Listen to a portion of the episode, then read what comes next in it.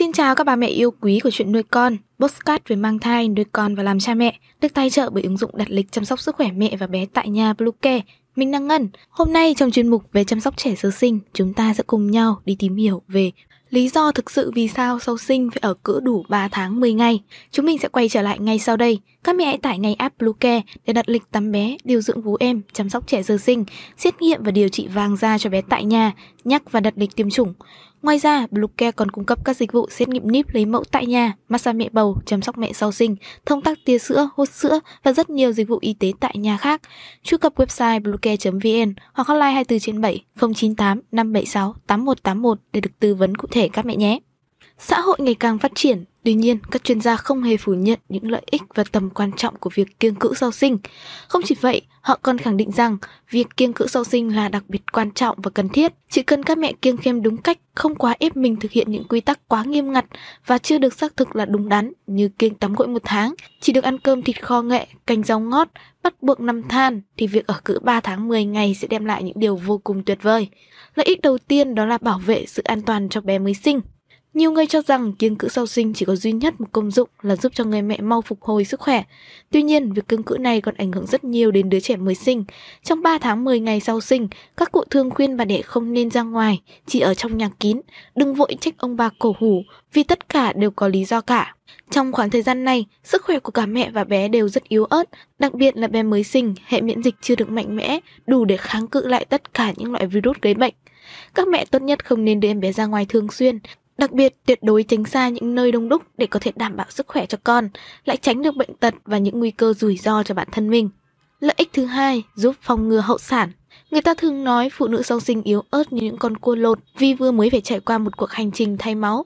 Và chính xác là như thế, vượt cạn là lúc cơ thể người phụ nữ phải chịu đựng rất nhiều cơn đau đến từ mọi phía. Đó chính là lý do khiến cho cơ thể chị em trở nên vô cùng yếu ớt và sức khỏe suy giảm nghiêm trọng sau khi sinh.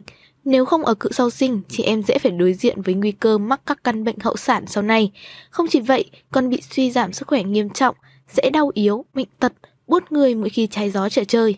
Nhiều người xem quan niệm ở cữ 3 tháng 10 ngày sau sinh là cổ hủ, hoàn toàn không chính xác, vì ở cữ chính là khoảng thời gian để chị em phục hồi những tổn thương của cơ thể. Mẹ sau sinh nên hạn chế vận động nặng, có thể tắm, vệ sinh cá nhân sạch sẽ sau khoảng từ 3 đến 5 ngày, nhưng hạn chế đụng chạm nước nhiều, đặc biệt là nước lạnh. Đặc biệt chú ý đến vấn đề ăn uống bởi nó vô cùng quan trọng. Chị em không nên kiêng khem quá mức, chỉ cần nhớ ăn chín uống sôi, hạn chế đồ chua, đồ lạnh, đồ tanh. Những thực phẩm còn lại có thể thoải mái sử dụng để đủ dưỡng chất nuôi cơ thể, cũng như gọi sữa dồi dào cho con bú. Những điều cần chú ý khi chăm sóc mẹ sau sinh. Giờ đầu tiên sau sinh, các bà mẹ được theo dõi các dấu hiệu sau khi sinh. Nguyên tắc sau sinh là các mẹ không được nằm gối cao trong vòng 8 giờ đầu để máu có thể được tuần hoàn đến não. Nằm nghỉ ngơi hoàn toàn trong 6 đến 8 giờ đầu vì sau khi vượt cạn, cơ thể mất sức lực cũng như lượng máu lớn nên nếu nằm gối quá cao, máu sẽ không lưu thông lên não. Trường hợp sản phụ có dùng biện pháp đẻ không đau trong lúc sinh có thể đứng dậy đi lại sau một ngày. Những sản phụ không gây tê ngoài màng cứng thì có thể vận động sớm hơn, khoảng 6 giờ sau đó.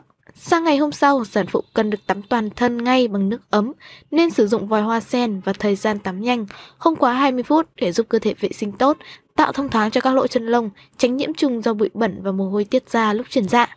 Sau khi sinh, sản phụ sẽ có hiện tượng ra dịch mỗi ngày và sẽ giảm dần vào các ngày sau đó. Ngày đầu tiên, dịch ra nhiều, mẹ cần thay băng vệ sinh thường xuyên, không đợi quá 6 giờ vì có thể làm vi trùng vùng âm đạo phát triển gây nhiễm trùng. Trong thời gian nằm viện, sản phụ sẽ được các nữ hộ sinh chăm sóc, rửa vệ sinh âm hộ sáng và chiều. Khi về ở nhà, các mẹ nhớ phải vệ sinh vùng kín hàng ngày như ở trong viện. Sau khi đẻ mổ thì cần kiêng cữ gì? Chúng ta không nên kiêng khem quá sẽ ảnh hưởng đến chất lượng sữa cho con bú. Bà mẹ được ăn cơm sau 2 đến 4 giờ sinh thương, các món cần được nấu chín và ăn nóng. Sản phụ nên ăn thành nhiều bữa nhỏ trong ngày, bữa ăn nên đủ cả ba nhóm chất cơ bản. Sau mỗi ăn nên tráng miệng bằng trái cây có tính lành như đu đủ, chuối, thanh long, vú sữa, vân vân. Các mẹ tuyệt đối tránh các đồ ăn lạnh, đồ chưa chín kỹ. Trường hợp mẹ ít sữa hay không có sữa, ngoài chế độ ăn hợp lý thì cần phải ngủ đủ giấc. Trung bình là 8 đến 9 giờ mỗi ngày. Chính trong giấc ngủ sẽ giúp bài tiết sữa nhiều hơn. Hy vọng rằng những thông tin vừa rồi hữu ích với ba mẹ. Hãy ủng hộ chúng mình bằng cách đăng ký, theo dõi postcard của chuyện nuôi con trên các nền tảng Spotify, Google Postcard, iTunes, YouTube, TikTok và Facebook nhé. Xin chào và hẹn gặp lại trong những số tiếp theo của chuyện nuôi con.